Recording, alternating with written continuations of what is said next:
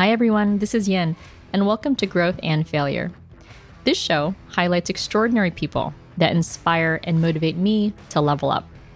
I'll have conversations with a wide range of profiles, from entrepreneurs and athletes, investors to educators, you name it. I love hearing people's different journeys. For me, the biggest lessons learned and opportunities to grow come from the struggle, the pain, the defeat. And I hope hearing these stories inspire you to not fear that messy middle or failure, but rather motivates you to reflect, to keep learning, and ultimately to keep growing.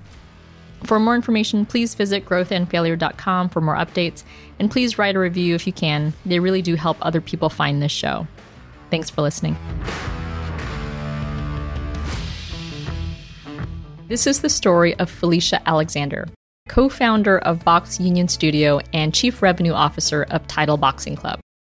In this episode, we discuss so much of Felicia's personal journey with an early childhood loss with her father that really shaped so much of her drive and passion to her professional path that transitioned from tech to sales and marketing and finally to entrepreneurship in founding Box Union Studio. And there's a moment where I had to ask Felicia what she's not good at because, as you'll hear, she is a force and she is so driven that it seems like nothing could stop her and this incredible energy to succeed. And what I admire about her, among many things, is her ability to be honest and connect with people. It's this amazing, genuine skill to connect and show people that being vulnerable is not a sign of weakness, but rather a sign of awareness and inner strength to allow for that type of transparency. Felicia continues to inspire me so, so much, and is her mission of building better boxers, better athletes, but really overall better people. Um, the studios have this incredible partnership that she highlights with foundations, but they highlight and focus on mental health, which is just amazing. And please stick to the end to find out a fun piece of trivia, which I didn't know, but guess where the majority of boxing gloves are manufactured. Please enjoy this conversation with the mighty Felicia Alexander. Welcome to the show. Hi, thanks for having me. Thank you so much for joining, and a big thank you to Ellen Chen for the introduction.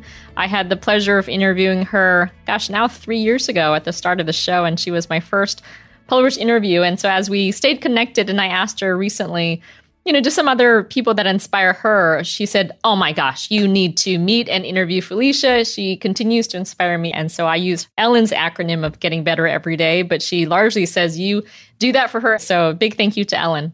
That gives me goosebumps because she is one of the most amazing people that has come into my life. And I look up to her and have so much admiration for her, what she stands for, and everything that she's done and has yet to do.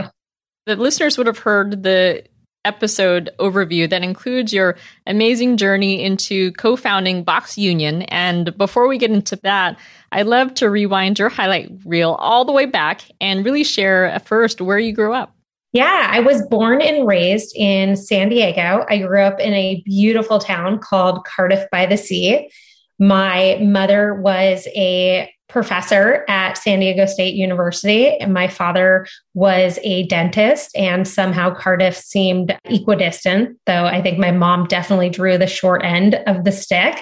I have two sisters. I'm right smack in the middle. I grew up playing competitive soccer. I was always really into school, loved to learn, was very competitive with myself, put a lot of pressure on myself, left San Diego for college. I ended up going to Stanford University. I should rewind a little bit and talk about during my junior year of high school, my dad died suddenly of a heart attack.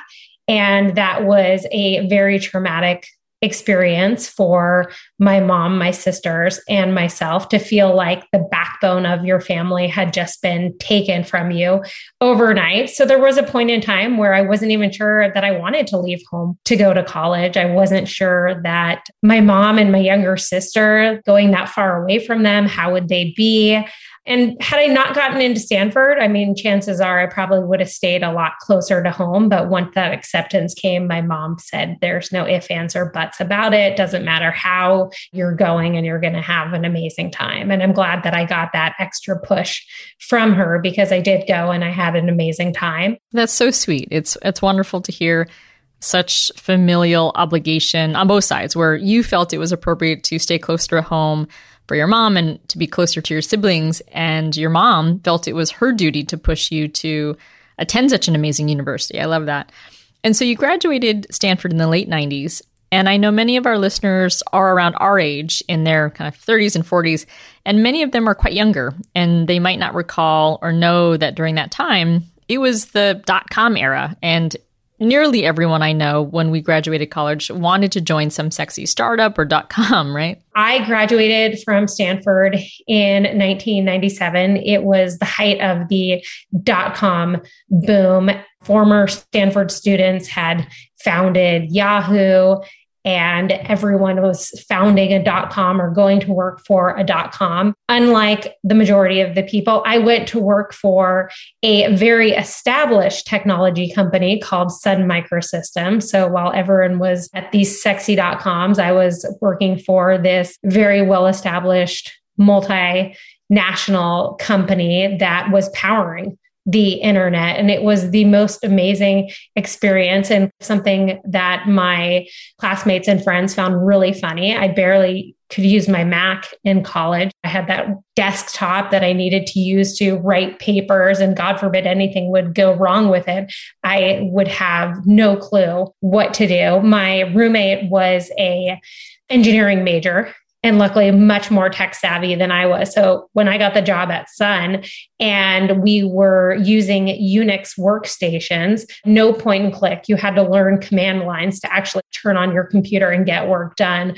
Everyone got quite a laugh at that. And it was amazing. I finished college two quarters early. So while my friends were living it up the rest of senior year, I went to work and I went to work for an amazing group of mentors, most of whom had gone to Stanford undergrad. They were all 10 to 15 years older than I was. And they really treated me like an equal, but also gave me an opportunity to make mistakes, to learn, to get my hands dirty, and to give me a seat at the table. So I started as a competitive analyst in a group that was trying to disrupt the PC market. They were working on a product called the Java Station that, for the first time, once it was announced, PC prices went below a $1,000.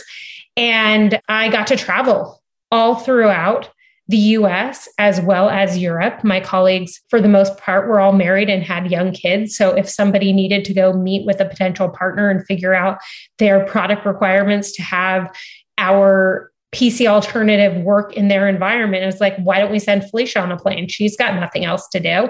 And it's true. I didn't have anything else to do. I devoted my entire life to work and working out. And I was so content to see the world. I graduated college early.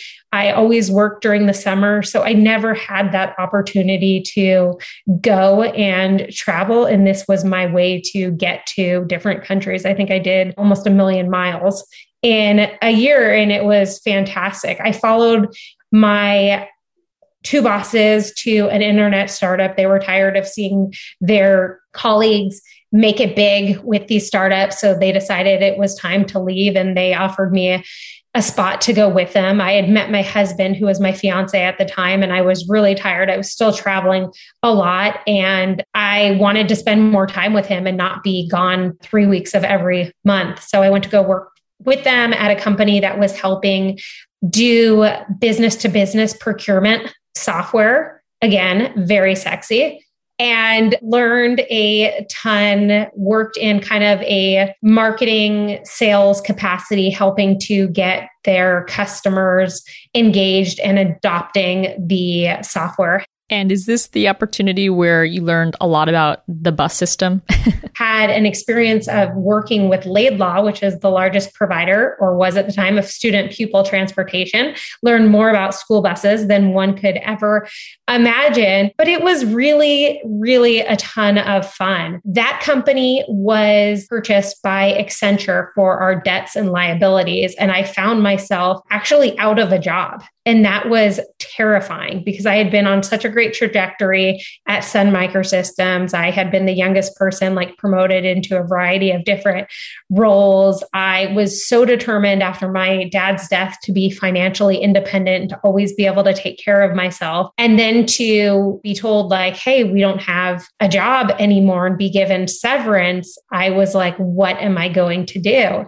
and this crazy man who was my boyfriend at the time. And when I say crazy, he's anything but crazy, but he was working for a company that was purchased by AOL and they had asked him to move back to New York. He had just moved out to California and he was like, I'm not going. He's like, what if we just put our stuff in storage, got engaged and went traveling? For a year. And I was like, you don't understand. I don't do things that are spontaneous. like, I've got a plan. I need to do this, this, and this. But ultimately, I said yes. To me, that was the craziest thing that I had ever done. But it was also amazing. And we knew what day we were flying into a country, what day we were flying out of a country. We would book our accommodations the first night in each city. But beyond that, only thing we had to think about was are we going to go left today or are we going to go right today? There was no cell phones with like Wi Fi plans. Like we would go to internet cafes to send emails to communicate back home, but it was unbelievable experience and a great way to really understand. Ellen talks about working with someone is a way to decide if you're like really compatible. I would say traveling with someone is a great way to figure out are we meant to be together. That's so amazing. That trip sounds incredible. Not only to confirm compatibility with your then boyfriend, now husband. But I found the same with girlfriends too, where travel really highlights that. and so I know you are a proud Bruin and got your MBA at UCLA after that trip. And in preparing for this interview, I noticed that you were laser focused on working for Mattel afterwards. Can you share more about that? I had always worked in technology, but I didn't feel like LA had anything exciting to offer. And I made it my mission to go work for Mattel. I was going to do Barbie marketing no matter what.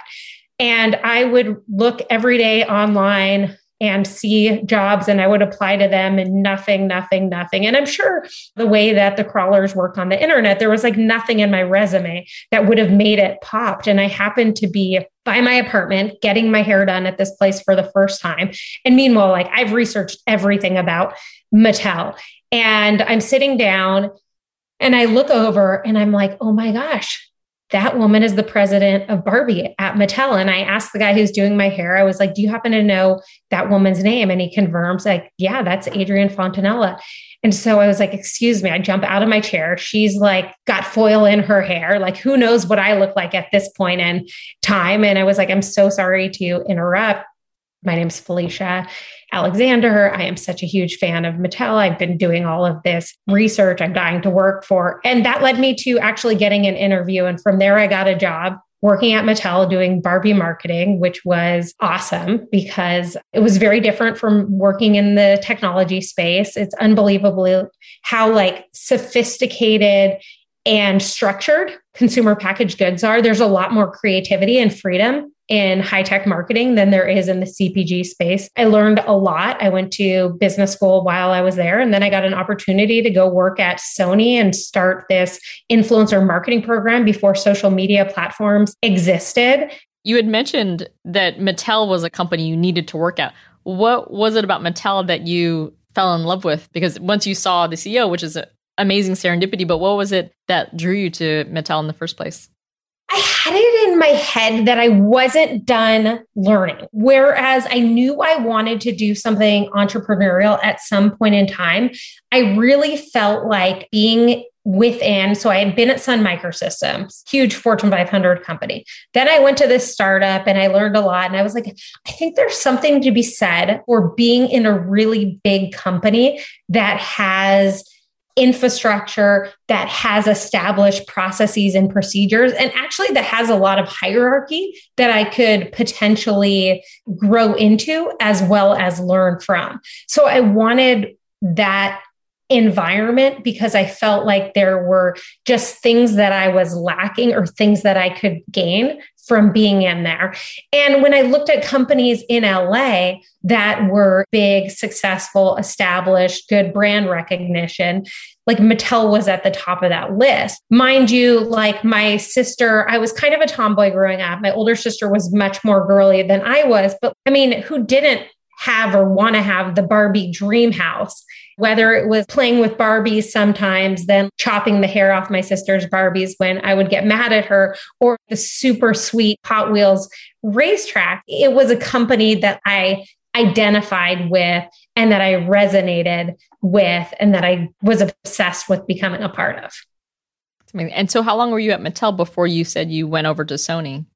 I was at Mattel for two years. And I was happy there. And I don't think I would have left had it not been for the fact that a friend from high school started working for this group at Sony in New York. She was telling me about her job. I was like, that sounds amazing. She's like, my boss is going to be in LA. You should meet up with her. And it was one of those meetings where you just hit it off with the person and what it is that they're telling you you can do that you can be a part of was like so exciting. Whereas within Mattel, my role was very, very microscopic in the scheme of their entire operation. And here I had an opportunity to take some of those skills that I had been learning and developing and cultivating and kind of help grow a company from not much. And so you had mentioned that you've continued your love for fitness throughout all of your corporate endeavors. And so, how did Box Union enter the picture? So, I should rewind and let you know that that summer after my dad died of a heart attack, I looked in the yellow pages. The internet just really wasn't a thing. And I sought out a boxing gym. I had a lot of pain, I had a lot of sadness. And I think I was also looking for some sort of strength. I remember like going to sleep at night and being really scared to sleep without my dad being in the house to protect us.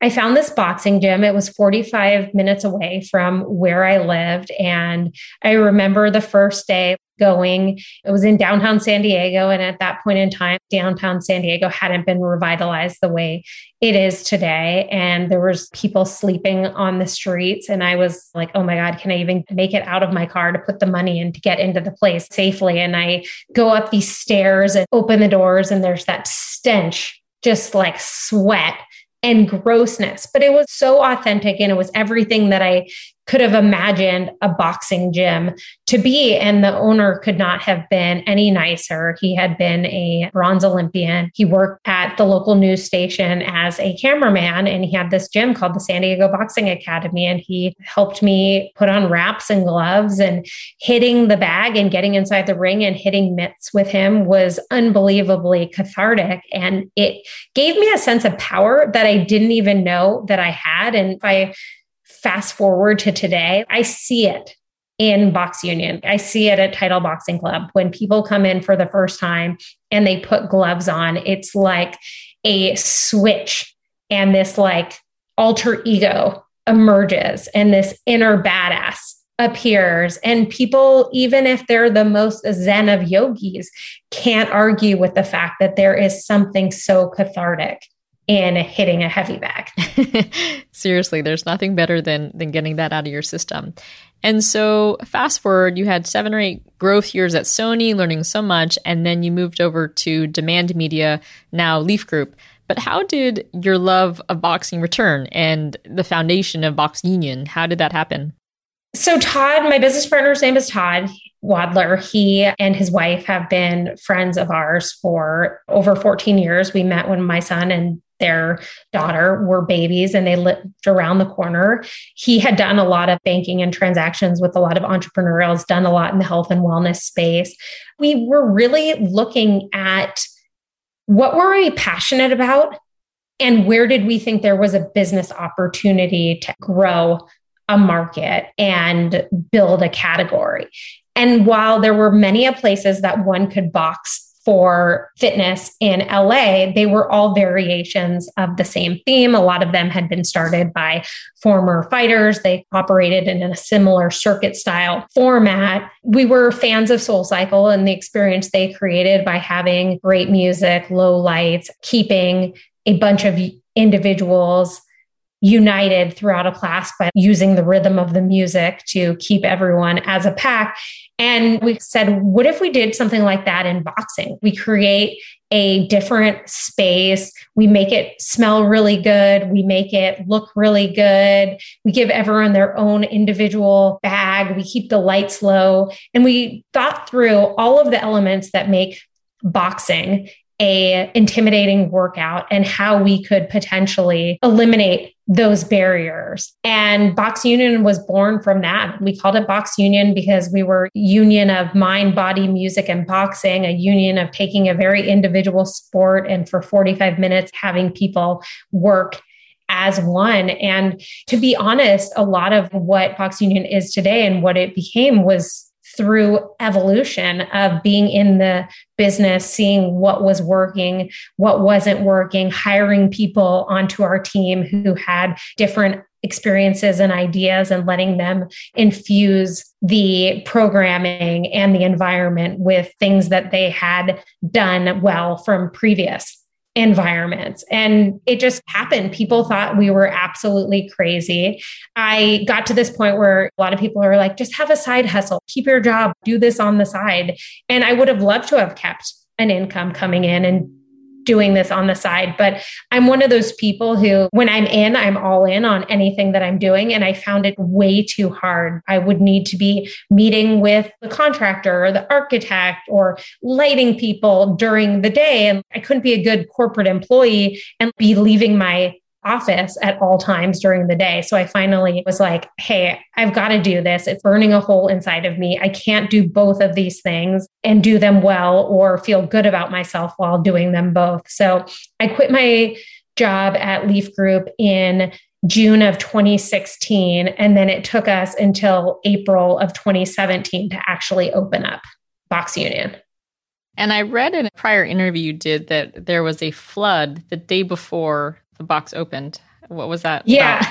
Well, we wanted to do everything possible to make boxing inviting and accessible to people who would have never put on gloves before in their lives. So one of the things that we did was we invested in these bags that look like a traditional six foot tall heavy bag but instead of being filled with textiles and other raw materials that boxing bags are often filled with, we went with a bag that was filled with water surrounded by three inches of high density foam. And while the bags that we purchased had been for sale from the manufacturer, the manufacturer had never sold them in an environment where they were going to be used seven days a week for seven hours a day. So one of these bags or a couple of these bags, all of a sudden, when I was little, I had this thing on my front yard, the hose attached to it, and it was like this little character, and he had little straws hanging out of his head. And so,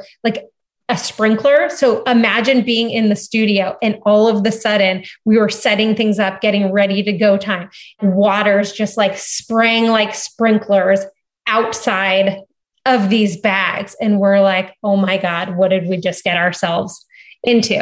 And it's like, you don't even know what to do at that point in time. You're grabbing buckets, you're taking the buckets and you're, so, yes, we had a few incidents. We had one incident in a class where somebody punched the bag and they were so excited because they thought they punched the bag so hard that that's what made it pop. But the manufacturer was great. And over the course of the first 12 to 18 months, we were able to help redesign. And now if you go to a box union and you see a droplet or two of water underneath your bag or you see a towel underneath the bag, people honestly think it's because they've sweated so hard that that's how the liquid got there. But the reality is the bags probably has like a little bit of a leak. Too funny. Well, talk about a, a, welcome to entrepreneurship and ownership of stores. Well, another wrinkle for retailers and gyms was COVID. And so, what's interesting is Box Union thrived from it, surprisingly, in the sense of the stores closed down, but then you grew your digital membership over 60,000. And so I'd love to hear how you thought about COVID, how you strengthened during COVID, and the genesis behind really expanding before many people did digitally. Yeah, I can totally remember exactly where I was. And the Friday before the shutdown, we had had this photo shoot inside the studio. We had hired this new digital marketing agency and we were capturing all these new still photographs and video. And people were talking about COVID and everyone was like a little bit weary. And then Sunday night, we were hearing that there was potentially going to be some sort of shutdown. And we didn't want to be a place where people felt like they were going to be in danger. So we proactively decided to close our doors ahead of the mandated shutdown. And I remember thinking when we thought we were just going to be home for two weeks, I was nervous. What are we going to do with our staff? What are we going to do with our customers? How are we going to make it through two weeks? Let us start doing workouts on Instagram Live so we can keep people engaged. Everybody is freaking out because there is this big unknown. And at least we can keep connected with our members and give people something that they can do for some period of the day to keep their mind off of the unknown. So we went on Instagram live right away, and Tara and Kyle started teaching classes. And we were really surprised to see the numbers grow. And one of the things that we would see in the comments were members talking about how excited they were that now they could share this thing called Box Union that was confined to Santa Monica and Robertson Boulevard with their college roommates, with their parents, with their siblings, with their friends. So that word of mouth we saw put to action in these Instagram lives. And we saw a number of companies out there starting to send out GoFundMe's and Venmo links for people to contribute. And We've always approached this from the lens we're a business and we want there to be a value exchange if there's some sort of monetary transaction. Digital was something that was on our roadmap, but to be honest, we were really focused on building our physical footprint. So, with COVID, with the reception we were getting on digital, we decided now was the time. And within the course of a couple of weeks, we vetted, we selected a platform, and we launched a subscription service. And we had people who were working as front desks or studio managers learning how to operate the cameras and learning how to host and shoot live classes. And we turned our studios into production facilities. And honestly, it's like we didn't have time to think about it. We just went and we just did it. And it proved to be tremendous because we were able to grow our reach significantly. And we were able to partner with all sorts of brands because it didn't matter that we were only two studios in LA. People would go on the Box Union website, they'd go on the Box Union Instagram, and they'd be like, wow, this is a really nice looking brand. We want to associate with you all. And COVID also gave us the opportunity to have a conversation with Title Boxing Club. And Title Boxing Club is the number one player in the boxing fitness space. They are the industry leader. They have been building fitness boxing clubs since the late 2000s. There's over 140 across 31 states, and the ownership group was looking to sell or looking to roll up other concepts. And initially, they called Little Box Union, thinking maybe we'd be this distressed asset that they could roll up into something. And Todd, being the great investment banker deal guy that he is, said, if anything, we should buy you. He's like, we've been trying to expand and we had tried a number of other acquisitions that didn't come to fruition. If anything, we should buy you. And um, when he called me and he told me that, I was like, you're absolutely insane. But go keep having these conversations. I'll keep focusing on what it is that we need to do today, tomorrow, and the next day. And sure enough, he and our investors made it happen. And it has been a wild almost 10 months since the acquisition happened. That's crazy. I mean, amazing success and congrats on that. I'm curious, at the time when Title Boxing Club reached out to you guys, how many Box Union locations were there? So when COVID came, we had our Santa Monica location that we had opened in April of 2017. We had a location that we refer to as Robertson. It's technically city of LA. One block one way is West Hollywood, one block the other way is Beverly Hills. It's right across from the Ivy on Robertson. That opened in January of 2019. And then we were weeks away from opening our third location in Sherman Oaks at the Westfield Fashion Square. Incredible. I mean, talk about this David and Goliath, like size over. I mean, this is incredible. And so now, in total, do you think about Title Boxing Club and Box Union as the same brand, or do you run them independently? Yeah, we definitely run the brands independently, but we also look at Title Box Union as a test kitchen in some regards for things that we want to try out before we roll them out to our franchise partners.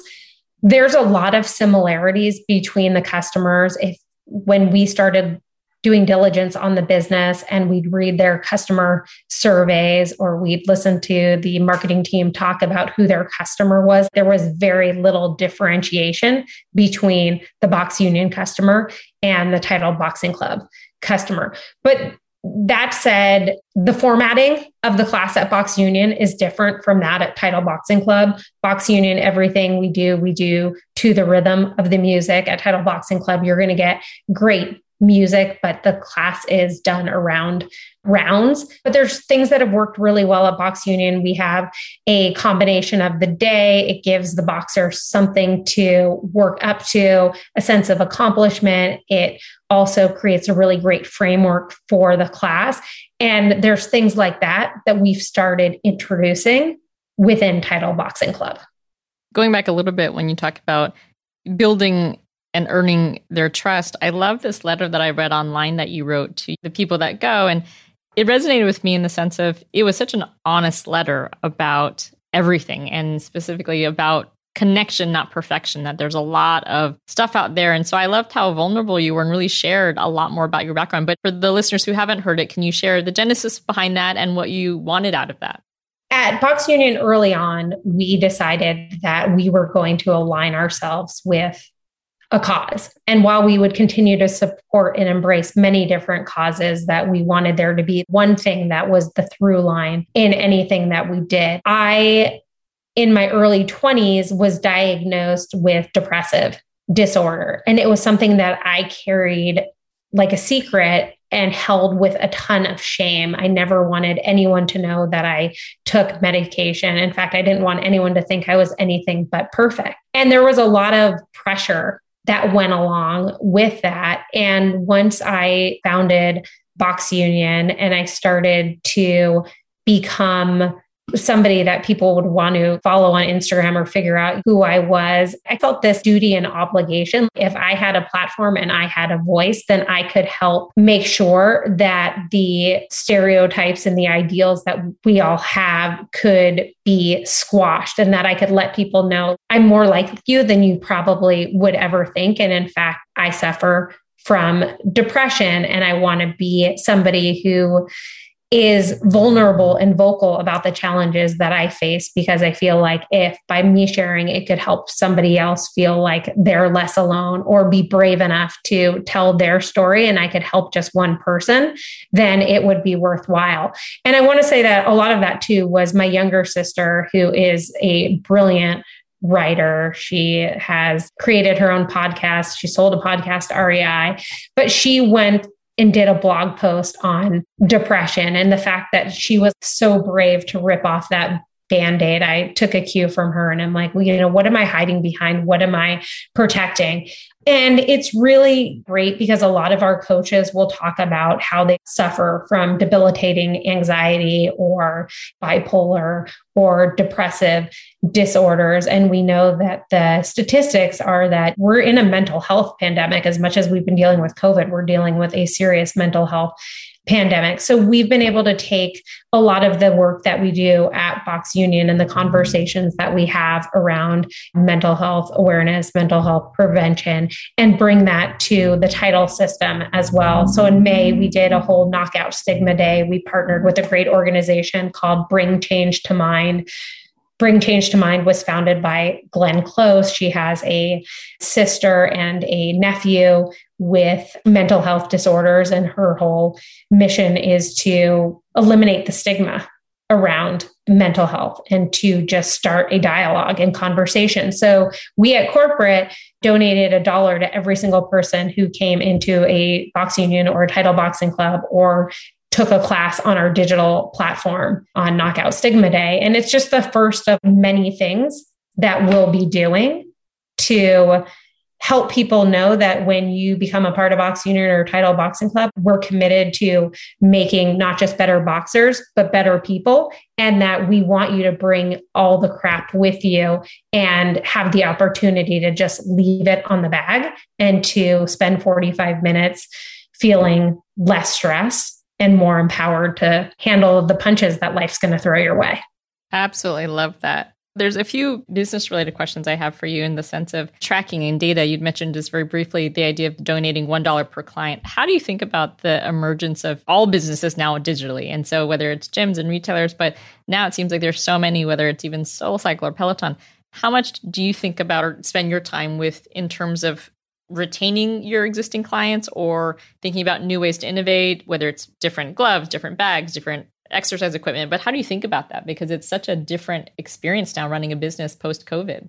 Yeah. I mean, we definitely complicated our lives dramatically. Way before as we had two box union studios to focus on. Then we had two box union studios and a box union digital. Now we've got three box union studios, box union digital. We've got two title boxing clubs that we own and operate. We've got title on demand. We've got 140 something franchise partners. And then we've got the franchise development arm to keep growing and adding more partners. So there's a lot to think about. And I'm happy to say that the strategic thinking is not just on my plate, that we've hired great people to come in and lead these different divisions, but the digital space is really crowded. I think that when it comes to the boxing fitness, it's less crowded. We have probably one of the top digital platforms in that space. The fact that we have all of these showrooms and that we've got 40,000 plus members that go to our clubs, they are going to have a digital membership somewhere. And why not have it be with the brand that they already love and trust. And digital for us is not something that is going to replace the in studio physical environment. It is a supplement. When your kids have the day off school, when you're traveling for work, when you only have 20 minutes to squeeze in a workout, digital is that perfect way to do that. And because of the fact that we're in the boxing space, there's a lot of what we call gym intimidation. It's also that great opportunity. We saw this with Box Union Digital on Instagram Live, where people would say, Oh, I've driven by this place, but I was too scared to go inside. So then they get to experience the product and get a taste for the programming from the privacy and the safety and the comfort of their own home.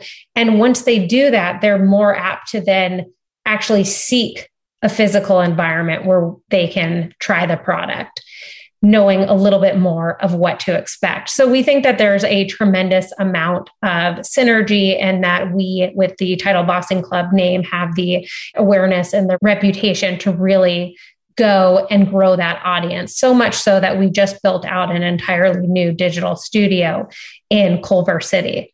Wow, that's amazing. Before I switch over to the questions I ask all my guests, I'd love to hear a little bit more about the letter you wrote because it was so beautifully written, and I'll make sure to link it to the show notes. But just the idea that you really knocked out the idea of having a perfect life. Up until probably 15 minutes of this interview, it sounded like you really did have a perfect life, unfortunately, other than your dad passing away very early. But the idea that you were so driven, so hungry, so motivated, you got into Stanford, you did all the things. It sounded so great, so strong. And yet hearing or reading rather that in your 20s no this was not the case. And so i'd just love to hear a little bit more about that if you could share.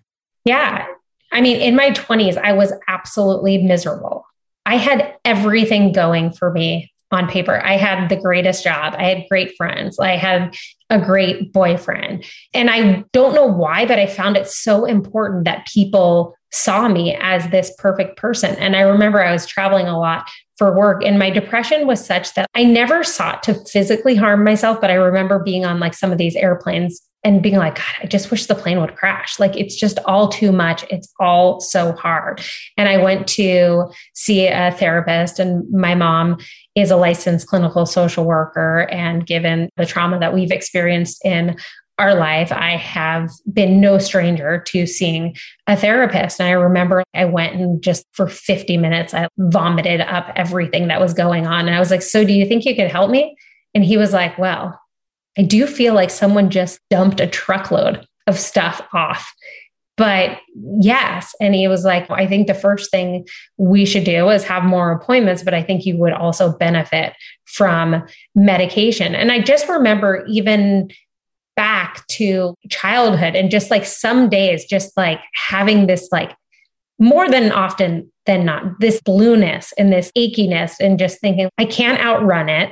I can't out exercise it and I can't shake the feeling. So it was actually so welcomed when there was a plan and something that I could potentially do to help alleviate the feelings. And then letting go of the idea of perfection was so liberating because actually, the moment I did was when I was really able to start to connect with people. Nobody feels that the person who has everything is accessible or relatable. So I strive to, while we all know Instagram is a highlight reel, like one of my favorite things to do is just post like really real like i never use filters and 99% of the time my hair's in a ponytail and i'm sweating because that's me like the fact that i brushed my hair for you today Thank you. is you know you're welcome is an anomaly but i want people to know that this is it and there's definitely more i'm sure that i could share and i'm comfortable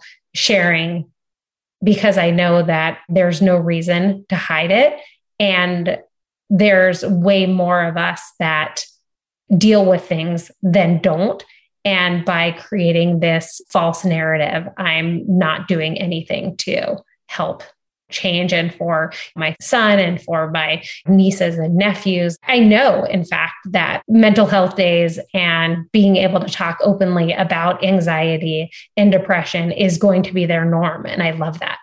Well, thank you for sharing all of that. It resonates with me, as you know, because the reason I created the show is to really take off that polish where it's okay to not be perfect. It's okay to struggle and it's okay to fail. And even the name of the show gets so much negative feedback because they're like, well, what is failure? And it's all of the things, whether it's hardship or setbacks. And the idea is I wanted to share that Felicia Alexander is so amazing and tough, but also she's vulnerable and she goes through some issues too with mental health and all of that stuff is a wonderful journey. And so I wanted to share a lot of these experiences so that people realize that lows are normal and it's getting out of the lows that really are helpful tips. And so thank you for sharing that.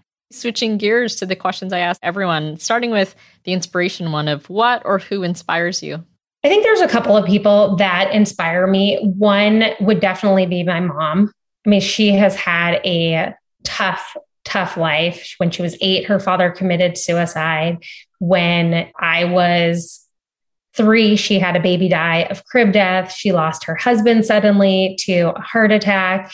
And although she had three teenage daughters, she, at the age of 50, went back to school to get her PhD in educational leadership. She's turning 75 next month, and she's one of the world's leading interventionists and one of the hardest working people I know. She's written a book called Falling Up. And that's kind of her philosophy and her mentality is we can fall down or we can fall up. And she is the epitome of grit and resilience. I would say that my husband, he is beyond supportive. He is also just this amazing combination of right and left brain. He is such a wonderful strategic thinker and he's also the biggest source of encouragement to me. And then the last would be a few of my friends who have gone before me and taken bold risks. My really good friend, Lynn Perkins, started a company called Urban Sitter shortly after she had had her twins. And I just think of the amount of blood, sweat, and tears that she put into developing this platform to make it easy for people to be matched with a childcare provider in the same way that we can find a restaurant on OpenTable. And how she is a woman with women partners has gone out to raise 40 plus million dollars and just at every step and every challenge has continued to find a way around it, all while having three kids and a really busy life. But she didn't let that be an excuse. Well, you are on top of many people's lists, I'm sure. What is your superpower? It's a newer question than I started asking people because one guest who was listening started cobbling together a theme of all the guests I had on the show. And individually, he said, well, this is Ellen's superpower and this is so and so superpower. And I love that question so much or that framing. So I'd love to ask people what they think their superpower is. Connection. I am a master connector. I love to meet someone and then figure out who I need to introduce them to. Love that. You have done so much with your career and switching from the tech side to the sales and marketing side to entrepreneurship and now revenue and overall sales and subscriptions. What are you most proud of? The fact that I did something that I always wanted to do, but was scared to do and left the comfort of the corporate world and went out there with Todd and started Box Union. We talked about a few setbacks, a few failures, the mentality of boxing and why it's so great for toughness and increasing that. Can you share your biggest growth moment, which I'm sure included some type of failure? We talked about the flooding the day before the first Boxing Union store opened, but what was one of your biggest growth moments or most impactful moments? I think when we purchased Title Boxing Club, we had this little idea for these studios, and then we were able to turn it into something. And honestly, I would say that that's been one of them. And I think the rest are yet to come. I read in an interview you did before that one of the setbacks with Box Union was sourcing boxing gloves and it was from Pakistan, but would love to just hear that story. Yes. So I don't think we understood that we were going to be in the retail business when starting Box Union and that people coming in would need wraps and gloves and that we were going to need to figure out where to get them. So initially we went to somebody and she produced really great stuff for us, but the cost was really high. And I wanted to figure out how to make more margin on it. So I became an Alibaba expert and I started reaching out to people in Pakistan because the majority of the world's boxing products are manufactured in Pakistan. So not only did I reach out to people in Pakistan and had them send me samples, I found someone who I decided to give a shot and work with. And it was crazy because in order to place the order, we had to wire the money in full. So here I am at Wells Fargo wiring money to some intermediary bank that's ultimately going to Pakistan and just hoping and praying that I don't get put on some like travel ban list. And more importantly, that the money we spend actually comes back to us in the form of product. So then I get this information and all of these bills of ladings and i get this call from etihad airways that they've got my package and i need to come and get them. So i decide i'm going to go get them myself and i go and they're like do you have your bond? Do you have your this? Like you need to be able to clear customs. And so i have no idea what to do. And so I'm trying to research this and I find a company that is a freight clearing house and they're not far from the airport. So I go over there and they give me the paperwork and then I go back to Etihad Airways and they're like, okay, great. Go to ramp number seven and uh, come back in and they'll load you when it's time. So I go to ramp number seven and I'm in my SUV. And meanwhile, ramp number six, ramp number five it's like the DHL truck, the FedEx truck, like all of these massive trucks. And I'm just backing my SUV up. And I go in there and I hand my paper, and it's me and all the drivers for these other companies waiting to pick up their shipments.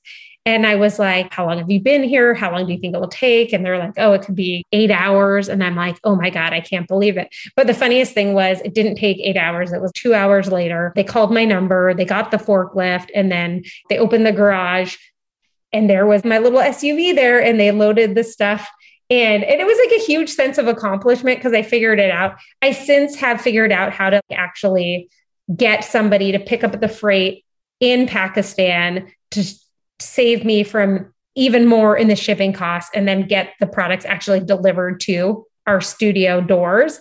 But I felt like in the very beginning, I needed to understand how to do it. I also had no idea what I was doing clearly, but to be able to figure it out felt like a really good accomplishment. Incredible. Last question What is next for Felicia Alexander? I am just committed to helping our franchise partners to growing Title Boxing Club to growing our Box Union studios. It's been challenging to own and operate fitness studios in LA with the various mandates. People are not loving doing high impact cardio workouts with masks on. So I'm really looking forward to there being decreases in COVID for us to reach herd immunity and for the world to start getting back to in person fitness in a big way. And I hope that the next time we talk, we can talk about having opened more locations, having increased the revenue for our franchise partners, and having really grown our digital footprint. Amazing. Well, Felicia, thank you so much for taking the time to have this conversation. I had a blast, and I'm going to go to the website and grab another quick workout because they're so great and very energizing. Thank you. Such a pleasure. I really appreciated your time and you having me on today.